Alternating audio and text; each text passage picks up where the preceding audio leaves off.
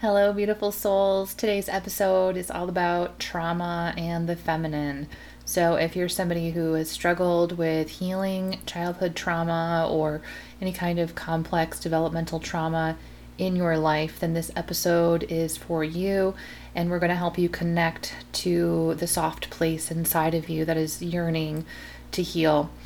And as well, I will let you know that my embodied trauma healing course is on sale right now. The registration period runs from January 17th to January 24th. So if you're listening to the podcast during that time frame, then you are welcome to check it out. I'll put the link in the show notes and join if you feel like it's a fit for you.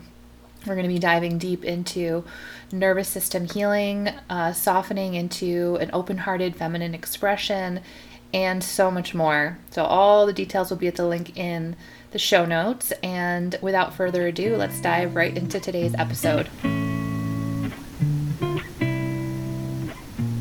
Hello, and welcome to another episode of the Insatiable Woman podcast. I am Evelyn Hale, and I'm here with my co host, Kaitlynn Newton. And today, our episode is going to be on the wounded feminine and trauma, and how when you are struggling to be in your authentic embodied feminine, how trauma could be impacting that. And we're going to give you some tips on how to deal with your trauma so that you can feel safe and comfortable letting go and relaxing. So let's just dive right in. So I'm going to start with a definition of trauma.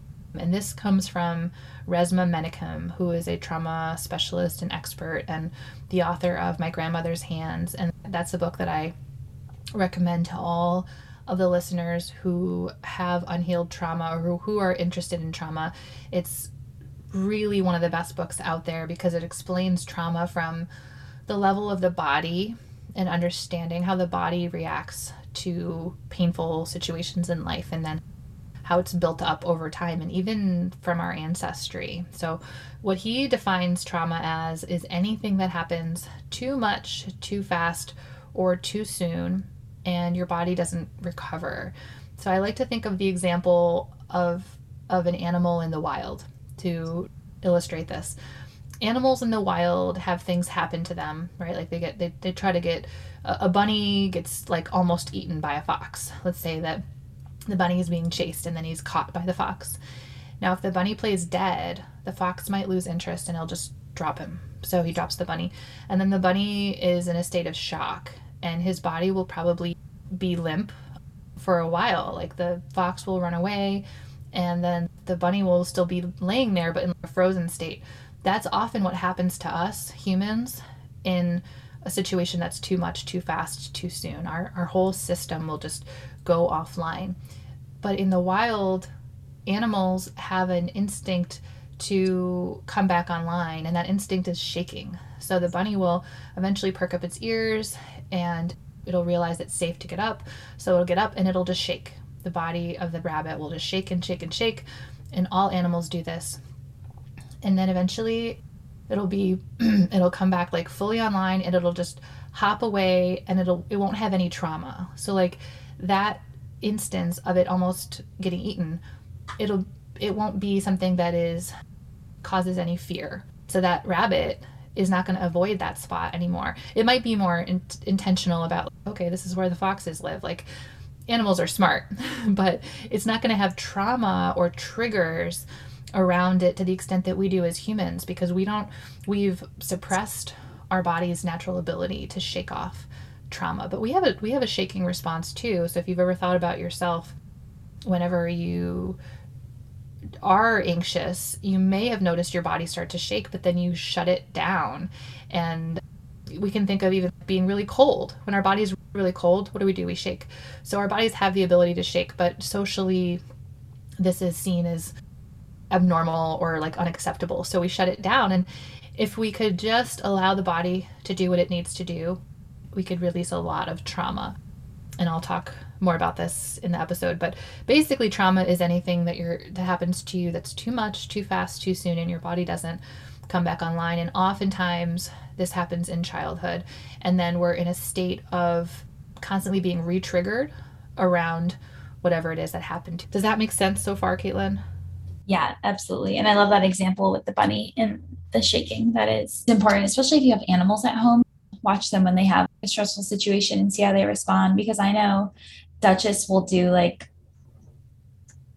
if she's triggered by something outside, she'll do a little neurotic movement a few times until she can like let go of the situation. She'll either shake or she goes over to her food bowl and she'll move it around for whatever reason, like with her nose or her paw.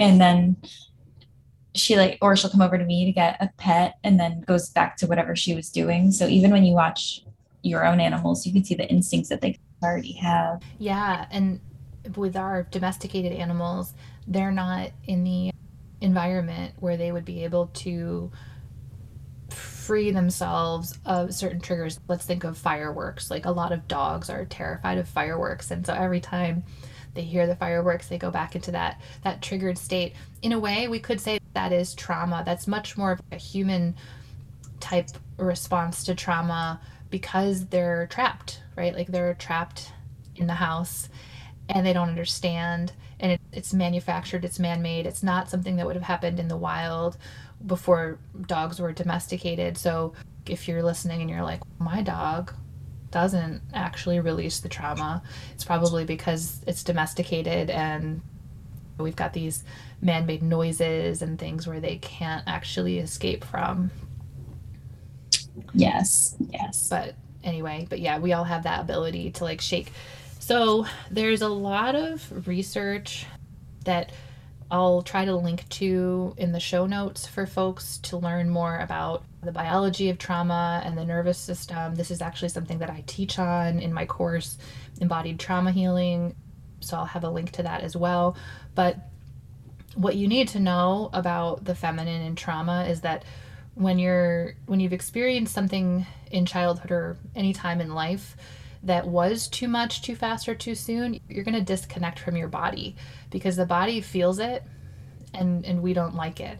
And so that's where we dissociate, we numb, we distract, and we disconnect from the truth of the pain. And we can be very high functioning. We can actually go out and be um, an overachiever. In many ways, those of us who are type A perfectionists, um, overachievers, a lot of times we're actually outrunning the pain of the body because the body um, felt so much and we don't want to feel it all again. But the disconnect that happens from trauma is the opposite of feminine because the feminine is all in the body. It's the embodied truth of whatever you're experiencing, good, bad, ugly. So when we experience trauma and it's unhealed, meaning we haven't allowed the body to release it, then most likely we're going to be in a wounded feminine energy. So I'm speaking mainly to women here, although this probably applies to all genders. But with women, what I find how they express their feminine when they have unhealed trauma is they'll be very codependent. So, like, their safety depends on, their sense of safety depends on other people's state of being, if that makes sense. Like, you can't feel safe unless everyone around you is happy. If, if everyone around you is not happy, then you might feel a sense of danger because of what happened to you in childhood. And this doesn't have to be like the, you could have a sense of people pleasing and fawning and codependency even if you didn't experience like big T trauma, right? Even if you didn't experience being physically or sexually abused, you could still have trauma because it's trauma is anything that you've experienced that's too much, too fast, or too soon. So if you're a child and your nervous system experiences the feeling of being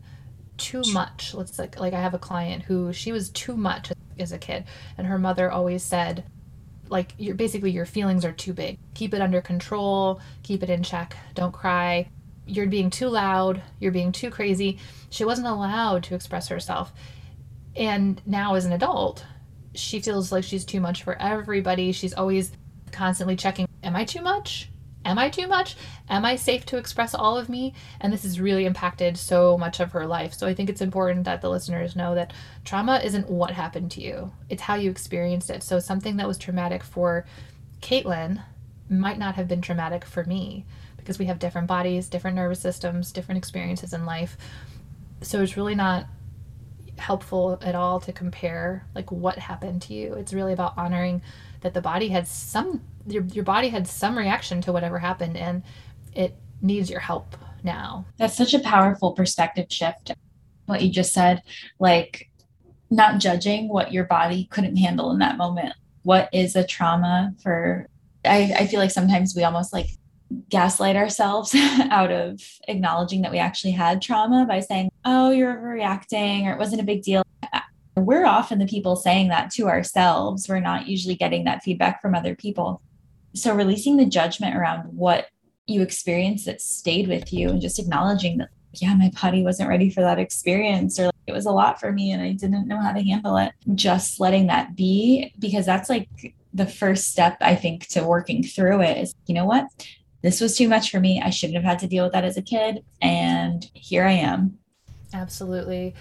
I have this conversation all the time, like some variation of this conversation with adult survivors of trauma. And that trauma may or may not have been, again, it may or may not have been something like physical or sexual, or a lot of times I work with women who they, I don't even know how to describe it. Like, they they did experience a form of sexual trauma, but it maybe it wasn't penetration.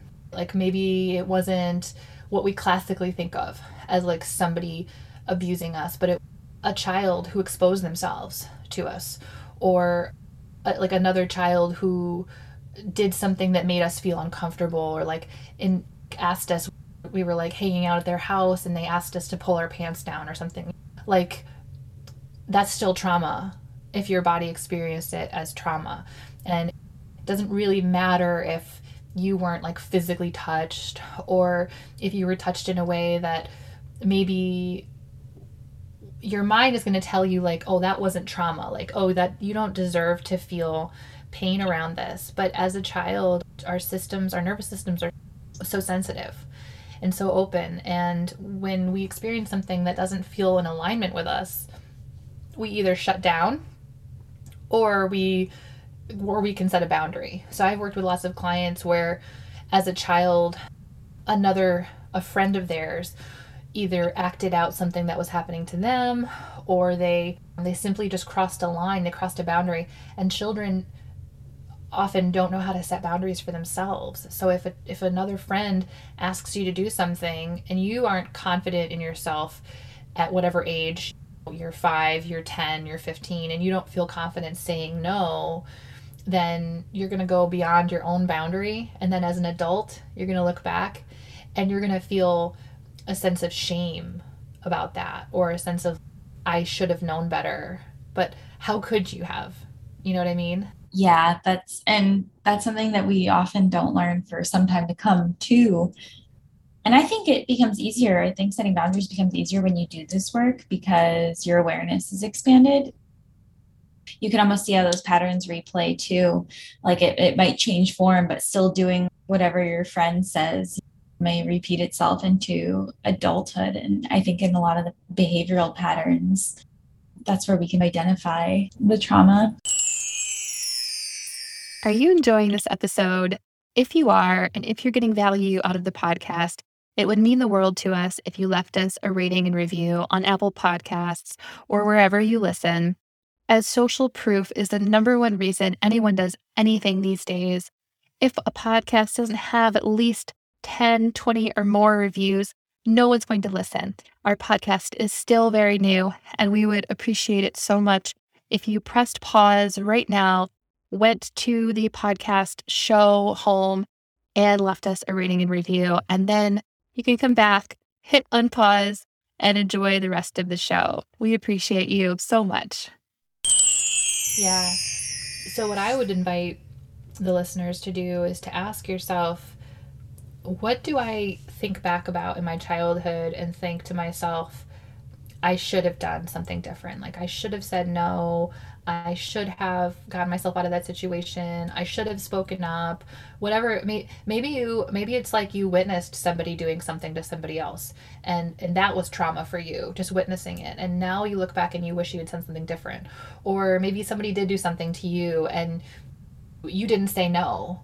And so now you bear the shame the guilt of that because you think I should have said no. And if I had said no, then I wouldn't be a victim. Or I I'm not you you think to yourself, "Oh, I'm not a victim because I didn't say no." And that like only victims, you only get to claim the title of victim if you say no. And this is we hear this all the time in the media about like she didn't say no.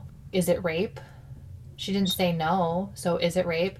We're not going to get into that in this episode, but it's really about your body and your body's signals and if you're feeling so heightened and so activated that you can't say no, that your system is like flooded, then you have to forgive yourself for that. So a lot of trauma healing is about self-forgiveness and acknowledging that that inner child, that little girl, that little boy, whoever it was, experienced something that they didn't know how to process and it's up to you as an adult to help them process it. So a lot of trauma healing really comes down to inner child healing and really reparenting yourself.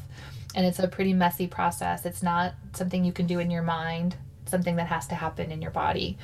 And so when it comes to embodiment work and the feminine, those two things are so connected. And I, for myself, experienced this overlap of doing embodiment work and then becoming aware of the feminine. It like happened in a very short span of time where I learned about, wow, okay, my body had a different experience than what my mind wants to acknowledge. My body had pain that was stored. My mind wanted to override that pain. But now I'm gonna like actually listen in and, and see what my body has to say. So as I was doing all of that, I started to become aware of feminine and, men- and masculine energy and that kept me in this mental place of, oh, okay, I can just soften and I can receive more if I'm feminine. So I would try to do that from the level of the mind, but the body was still like full of pain. So it didn't feel safe doing it. So it's almost your mind wants to take the, let's say your body is like a, it's like a small car, it's like a Prius, right? Like you've got like this small, but like energy efficient car, but your mind wants to go off roading. Your mind's we're gonna go off road, we're gonna go in the jungle, but the car is not equipped for that. The car is, I'm sorry, I'm a Prius. Like I, I don't do that. You take it offline, you take it off road, you take it in the jungle. What's gonna happen? Car is gonna totally break down. It's gonna, it's gonna, it's gonna stop working. That's what happens when we want to go into the feminine before the body feels safe. The body will literally prevent us from doing that because we're actually violating ourselves. Does that? Yeah, no, that totally makes sense. And when you were talking about examples earlier, I also wanted to mention that you can also experience trauma from something like watching like a scary movie when you're really young. Like I know being exposed to certain like horror movies or if you're at a friend's house and they have it on or like you're you walk downstairs and your parents have some scary scene on too like you can even experience trauma from that and it will trigger like random things that are triggers for you. So it actually shows up in more ways than we classically think of. And that might be a little T trauma experience, but it may have really scarred you to have seen something like either very like gory and graphic or just eerie and creepy, like a horror film. Anything like that can also have that nervous system response because especially as a child and especially as a young child, you don't always understand like what's on the screen isn't a thing. Absolutely. Yep it really is so relative to you and your nervous system and it's all about the cumulative aspect of what it is that's too much too fast or too soon. So let's say from birth to age 5 your life is pretty stable and and pretty pretty healthy and you don't experience a lot that's too much too fast or too soon. You don't experience a lot of trauma. But then at age 5 your parents get divorced. That's big. And then maybe from that point forward you do find some new stability but that even if that divorce was peaceful it was enough for your system to register and and maybe you didn't have an opportunity to really heal from that. That would be similar to a child who had cumulatively maybe from birth had consistent like trauma that layers on top of each other because the system can how do I even explain it? All, all I can say is I've worked with I've worked with survivors from all levels. I worked with survivors of literally sex cults, right? Like women who have been forced against their will and ch- like child victims. And that's what what's worse than that? What's a deeper like level of suffering than that? That's awful. And their resiliency is here. Like their resiliency is so high. But then I work with women who, like the first example, stable household, stable family, and then they experienced something. It was a divorce or like something punctuated. In a way, the nervous system registers it as the same. There's no comparison. It's not as though the first example she's completely broken beyond repair and the second one she's only a little bit broken. The nervous system expands its ability to hold all of this and the process is the same. So it's really not about one one example of the actual situation being worse than the other. It's about it's totally about how your nervous system handles it. I don't know if that makes any sense. No, that definitely makes sense. Okay, good. But yeah, so I think as I think for me, I was my whole life so I experienced like what you would call big T trauma. I definitely experienced big T trauma, like sexual, physical, emotional abuse. And still growing up, I thought to myself, it could be worse. And I shamed myself for that. And I denied myself the right to heal because I believed that it could be worse. And so, what that does is that keeps us from honoring what it was. No matter what you've experienced, you owe it to yourself to honor the truth of how it felt, whether it was quote unquote big T or little t trauma. You have to honor that it was real for you. Yeah, maybe I wasn't like tortured in a basement and whipped. but does that mean I'm not deserving of healing? Does that mean that my experience wasn't just as real? No, my experience was very real. And it took me 30 years to acknowledge that my pain was real and then finally sit with it and honor it and say, talk to that little girl and say, I'm so sorry that I abandoned you. And I told you that, you know what? It could have been worse. That's essentially what you're telling yourself. You're telling your you're telling the little child inside of you, suck it up, buttercup, because it could have been worse. How awful is that? It's terrible. And could you imagine saying that if your dog got bit by another dog and they were like crying, would you say, Oh, could have been worse? But something that innocent and like small that can't control that situation. And we would never give that response to another human or animal.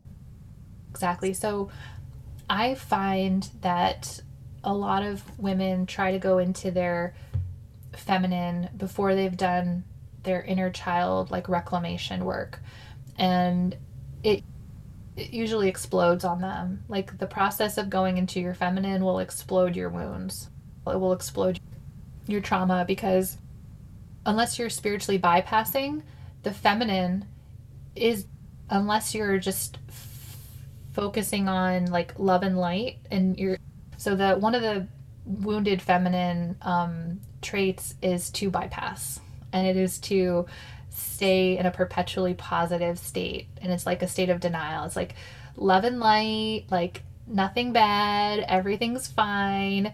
That's denial of the reality of life. There is darkness. There are there is pain. So if so so a lot of women will either be stuck there in the fem quote unquote feminine but like the light just just the light side of the feminine. But women who want to go all in, who really want to like embody truth and embody the feminine, it's going to take you on a journey down into the depths of your pain. And it's going to require you to sit and look at it and cry with it and be with it. So if you haven't done that yet, I'm sorry to say that that is a part of your journey that you cannot avoid. But the good news is, as you do that, so the way that it works on like an energetic level, is that you have this energy, almost like an energetic bookmark was placed in that situation from childhood or adolescence that has to be revisited. It's like a bookmark of energy stored up there and emotions stored up there. And then it's not until we come into a state where we're actively working on this stuff that that gets revisited. And then we can like take that energy that's been like clogged there, heal it, alchemize it, work through it, and clear it. And then as we clear it, and it might not be done in one fell swoop, it's not like, oh, I meditated with my inner child for 20 minutes and now that experience is gone forever. It may come in layers, it depends. But as we like work with those bookmarks, we lighten, it creates more space for energy to flow through, for spirit to flow through, and like to become more of our authentic selves too. So it's it as we go on this work, we're also evolving spiritually as we do trauma work. Yes, thank you for bringing the lightness back in. I'm all Scorpio here. It is a it is a lightning process, yes. So as you do face the darkness, you get to experience more of the light.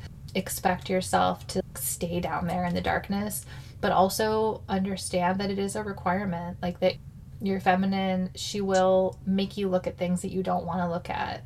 But when you do, you get to also experience like that much more joy, that much more lightness. So you're I call it an excavation and it's let's say your body is a I was to say a burial ground, but that sounds that's too dark.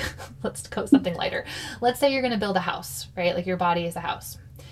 You're to build it from the ground up.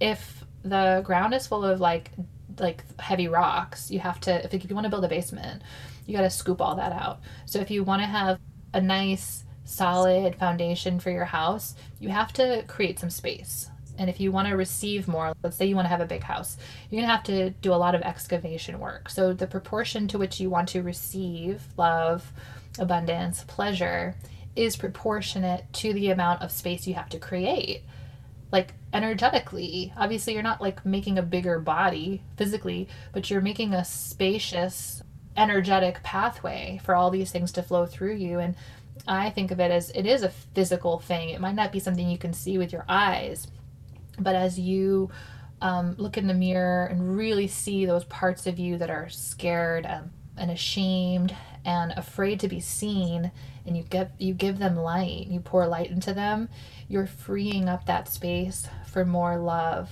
more light. I used to have so much shame. I couldn't even look anyone in the eye, Kaitlynn. I honestly could not look anyone in the eye. Like as a little kid, I was so ashamed. I was so ashamed of what had happened to me. I didn't even I had repressed it and I didn't even know what had happened to me until I was 30, 35. But I didn't know in hindsight now I know, but I didn't know why I couldn't look people in the eye. Like I would completely look away. As soon as somebody caught my eye, I would look away. It was way too painful. I had to learn how to look people in the eye in my 30s. Like that's a new thing for me. And all my life I was just terribly shy. So shy, so afraid of being seen.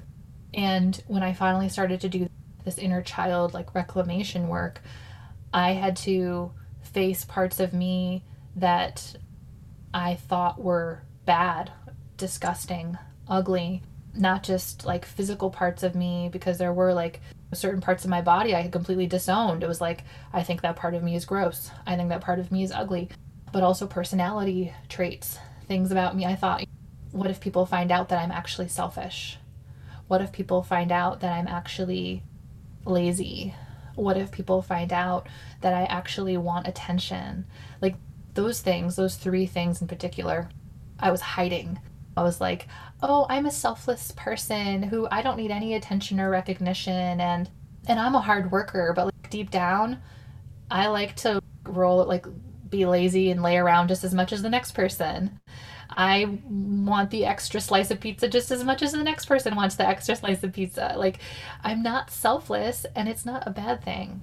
But it was to me it was like the worst thing that anyone could ever be. And I had so much shame around that. It's really interesting, like, especially at the eye contact thing. Um, trying to reflect on that. I know that we did this experiment or like practice in my yoga teacher training with I think there were maybe 12 students in this class when we stood in two lines and we had, maybe there were, but we had to, for a timer. Uh, I can't remember how long the timer was. We had to like look someone in the eye and then go down the line.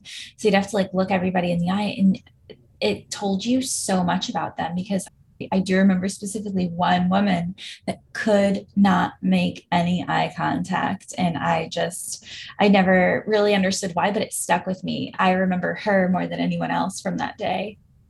And I didn't understand it really. And so hearing you say that, I'm like, wow, that's fascinating. And when you have someone like that, you can automatically have compassion for them because they're dealing with something. Yeah, it comes from a really deep core of shame and I think we all have shame to a certain extent.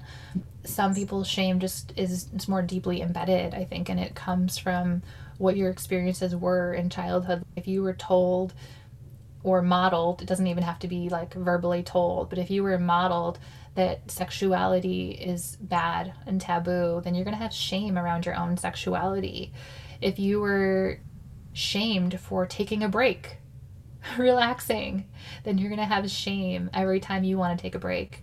If you were told that you're selfish if you go for that extra slice of pizza, or I, I love to do this thought experiment with people where I'm like, okay, there's five of us, and then we have a pizza with eight slices. Who's to get who gets two slices and who gets one slice and usually people are like i'm only to take I'll, I'll i'll just take one i'll leave nobody wants to take the extra slices. There might be a few people, depending on who I'm talking to, or no shame. Yep, I want an extra piece. I'm hungry, and it's sweet. Take it. Like you, you own it. Like own that you want that extra piece of pizza. Or maybe collectively as a group, we just cut them and we. There's always a way to figure it out. And it's just about the thought experiment is just about uncovering your your impulses and where do they come from and do you have shame around it i used to have so much shame i'd be like oh no i won't take an extra piece oh i, I don't want to be the i don't want to be i don't want to be seen selfish or gluttonous you know that's a good question it's a good like gauge to see someone uh, like where they're at that's i like that my behavior because of that feeling of shame what would end up happening for me most of my life, and again, this was totally unconscious, would be like I would say no to the extra slice, but then when I was home and I was alone and I had food available to me, I would go sneak food. Like I used to do this as a kid. I would go like sneak food or like whenever when nobody was around, I would eat four bowls of cereal. Who needs to eat four bowls of cereal? But that was my way of compensating because I didn't want to be seen meeting getting my needs met so I would go and I would do it in secret, and that's oh so sad. Like when I think back on on her, um, on that little girl, and he, I even did this as an adult. Oh my gosh, this memory just came up. One of the places I used to work, people were always bringing in food and, and like cakes and just community food, and it was a socially acceptable or social socially implied rule that you don't take more than whatever your fair share is. Somebody brings in a cake and you want to make sure everybody gets some, right? You don't want to you don't want to eat the last slice or you don't want to eat the last of something if you know someone else hasn't gotten it. And it's also just like if you didn't bring it in, it feels weird to just be taking it in the first place unless someone is sit unless you're there at the gathering with everybody and then they're like encouraging it. But this is it's left in the break room, nobody's around. So I would sneak into the break room and like get a piece of cake and like sneak it back to my desk and eat it. You know what I mean? Like I didn't want to be caught. And I wasn't doing anything wrong. I really I wasn't doing anything wrong, but I felt, "Oh god, if somebody sees that I'm eating cake, they're going to be like, "Why are you eating that community cake?" I don't know why I thought that, but I was just it was so deeply ingrained in me, you know. That's so interesting. That was your experience. I'm just very fascinated by it. I definitely uh, understand that to an like to a degree not wanting to do that so for shame what is one of the biggest ways that you like live more shamelessly by being very honest and direct about my desires and just to be okay with whatever it is I desire and to also know that those desires won't always be met and that's okay too like I'm okay inside of me being unfulfilled as long as I'm authentic. So I can say to my partner, I don't know, just an example, can I have a back rub? Like, I would love a back rub. And if he's, I'm a little tired, I don't, not right now or something, I don't fall apart. I don't make it mean something it doesn't mean, but I at least honored my desire to to to ask for the thing that I want or if it's a food related thing, I don't know. Let's say we're hanging out at a barbecue and there's uh, a limited amount of some food item that like everybody loves and people are like okay last call who wants the last bite of this thing? If i want it i will say i want it. Like i'm not going to fight somebody for it but if people are saying like do you want this thing? How i deal with how i have eliminated shame is just by being honest like checking in with myself. Okay body do you want that? Say it. And then if there's five other people that also want it then we can talk about it. We can deal with it. It's not about i'll die if i don't get it it's just about actually expressing the desire. Does that make sense? Oh yeah that totally makes sense. And i love that. That's a good way to describe it by just tuning into the moment and being honest that's really good. And not having the attachment to the desire being met is also really powerful because I think a lot of people get really hung up on the desires and then it completely changes the experience. I think my experience with doing less with shame is a little different. So I wonder what there is to this because I've never thought about it in the way you said. But I will out myself on everything. If I do something that I'm like, ooh, shouldn't I do that? That kind of felt like a backslide or like something that I would normally tuck away. I'll have an experience or do or say something and then put it in the back of my closet and never think about it again or torture myself with it. Now I'll just I'll text you or I'll text my mom or whoever, or I'll tell 12 people at work. I'll be like, I did this yesterday.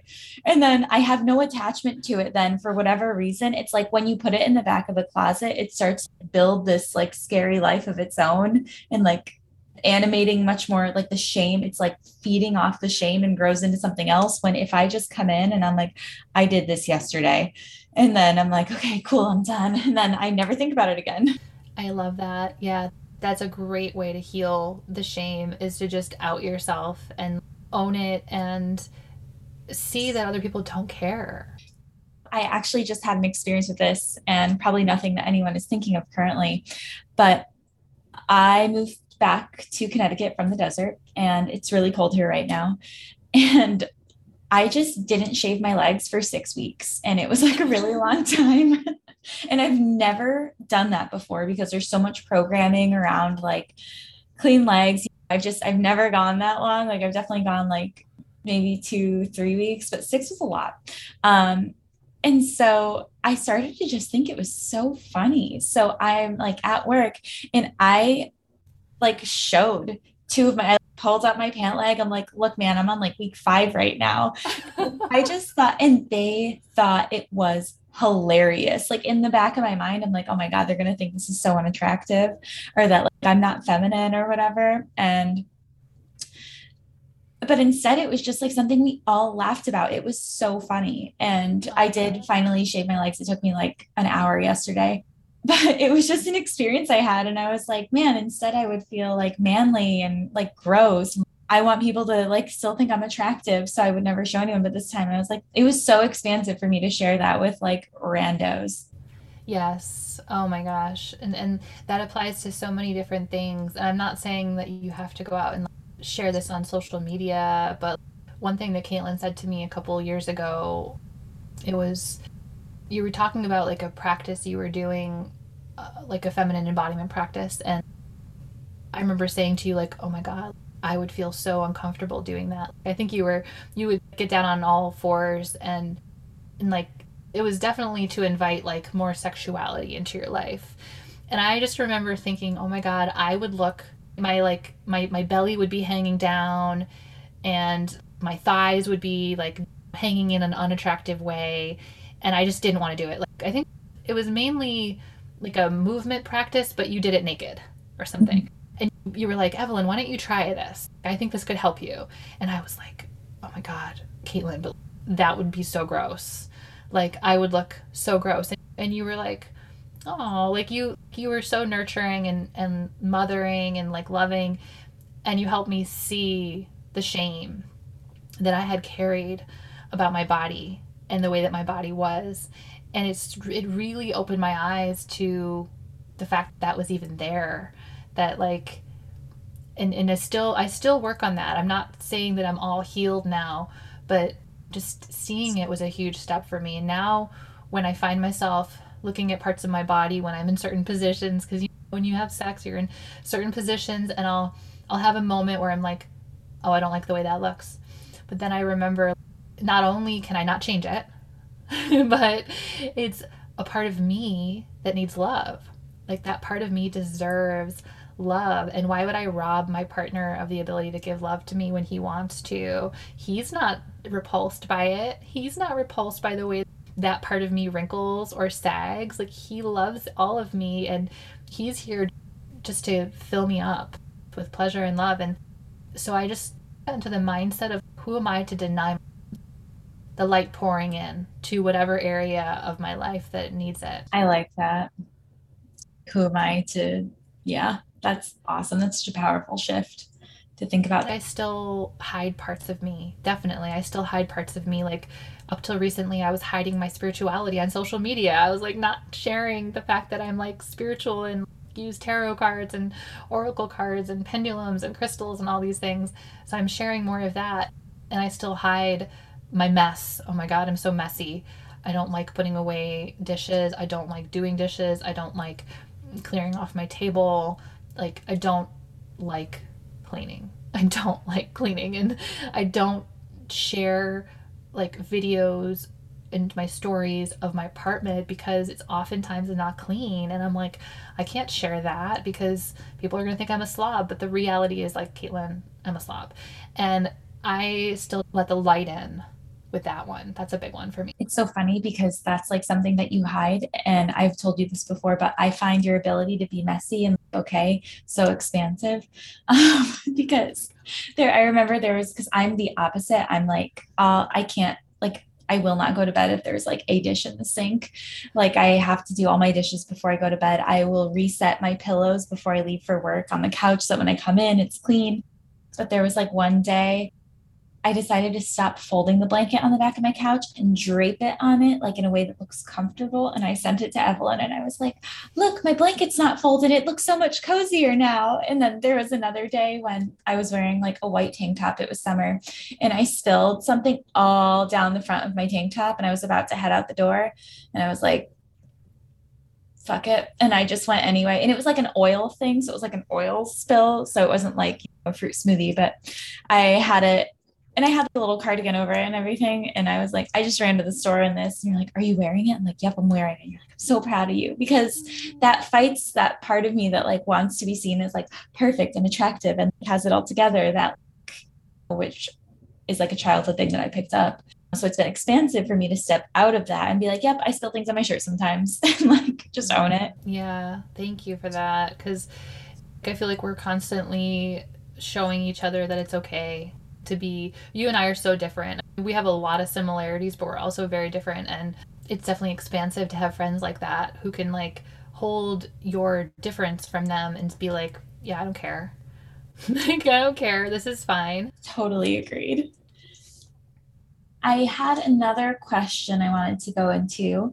So, if we're healing trauma and we're do oh, one thing I did want to mention too on this is we don't have to seek out our trauma i have found like anytime i try to like hmm, okay i'm gonna i'm gonna pick four years old and go back to them and see what happened on the playground and like work through it i find that it's being communicated to us which thing we have to work through.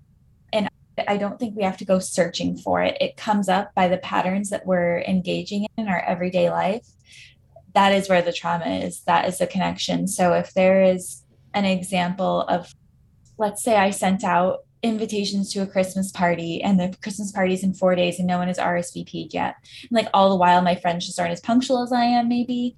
But for me, it's like triggering a feeling of, oh my God, I have no friends. No one wants to come to my party. No one likes me. That right there is the invitation to look at where this trauma occurred. I totally agree with that. Triggers are a doorway into exploring the trauma that needs to be healed. And I, like the other thing I want to say about trauma being something that's healed organically is number one, 100% agree with that. but a lot of times we are told that we need to talk we need to talk it out and we need to go to a therapist and talk it out and in a way I find that approach very surgical and what I mean by that is if your body is where the trauma lives then you're going in with a scalpel and you're trying to cut it out. And that's ouch like that sounds so horrible and so invasive and so in a way like symbolically perpetuating what you've already experienced in life. Like god more of the same. Versus if you trust that house to bring it up on its own it's like a i think of trauma as being like this sunken sunken treasure sunken boat at the bottom of a lake. Little parts of it are going to break off as you move through life parts of that are going to break off and pop up to the surface and you can just sit there and look at it hold it honor it cry with it and ask it what do you need what do you need from me right now? As opposed to getting your scuba suit on, going to the bottom and like breaking pieces off of the ship, which is so counterproductive. Yes, that's so good. I, I like that like visual a lot. And also your body and your soul like present you with the memory that you're ready to work through. You may have this desire to uncover when you get on the self-help, you act you seek these weird things out. But you may have this desire to like uncover something bigger but no just wait because you're going to re-traumatize yourself because your body still isn't ready to hold it yet.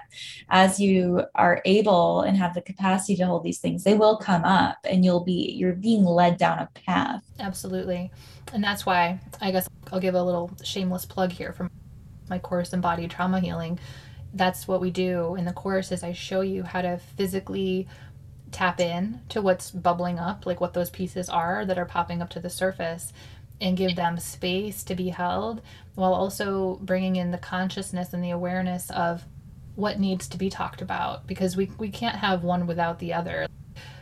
I do think there's a value in talk therapy, but when you're doing it without embodiment work and you're doing it in a in a setting where the therapist or the counselor, or whoever is not also an embodiment practitioner or isn't in tune with how the body works and how the nervous system works, then it's just disconnected. It's you're it's like you're trying to take two roads that are going in separate directions versus walking on the same path that's integrated.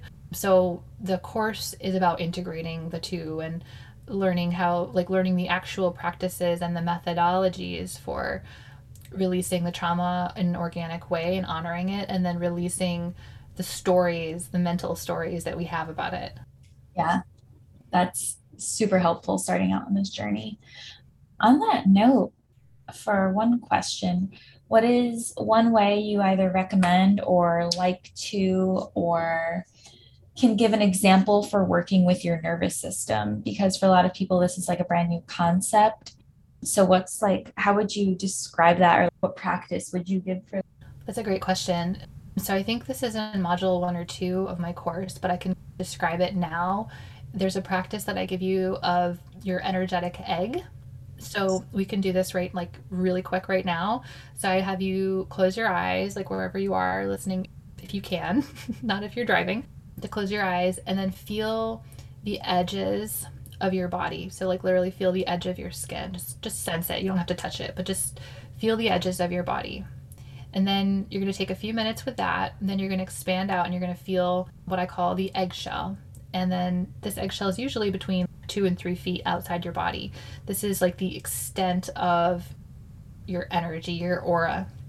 And when you're doing this, when you're feeling for the eggshell, what you're going to be doing is allowing your imagination to bring up what it looks like. So your imagination is going to tell you what color, what density, um, what thickness, what permeability, are there any areas of your eggshell that are broken or cracked? Are there any areas that are different colors? Just really doing a whole scan 360 degrees.